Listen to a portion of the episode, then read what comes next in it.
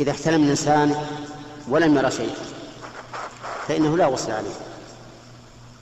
لأن أم سليم سألت النبي صلى الله عليه وآله وسلم عن هذه المسألة هل على المرأة من غسل إذا احتلمت؟ قال نعم إذا هي رأت الماء. فقيد الوجوب برؤية الماء. فإذا لم يرى الإنسان الجنابة فإنه لا لا عليه. حتى لو شم رائحة إن كان هناك رائحة من عرقه فإنه لا غسل عليه العبرة بخروج المني.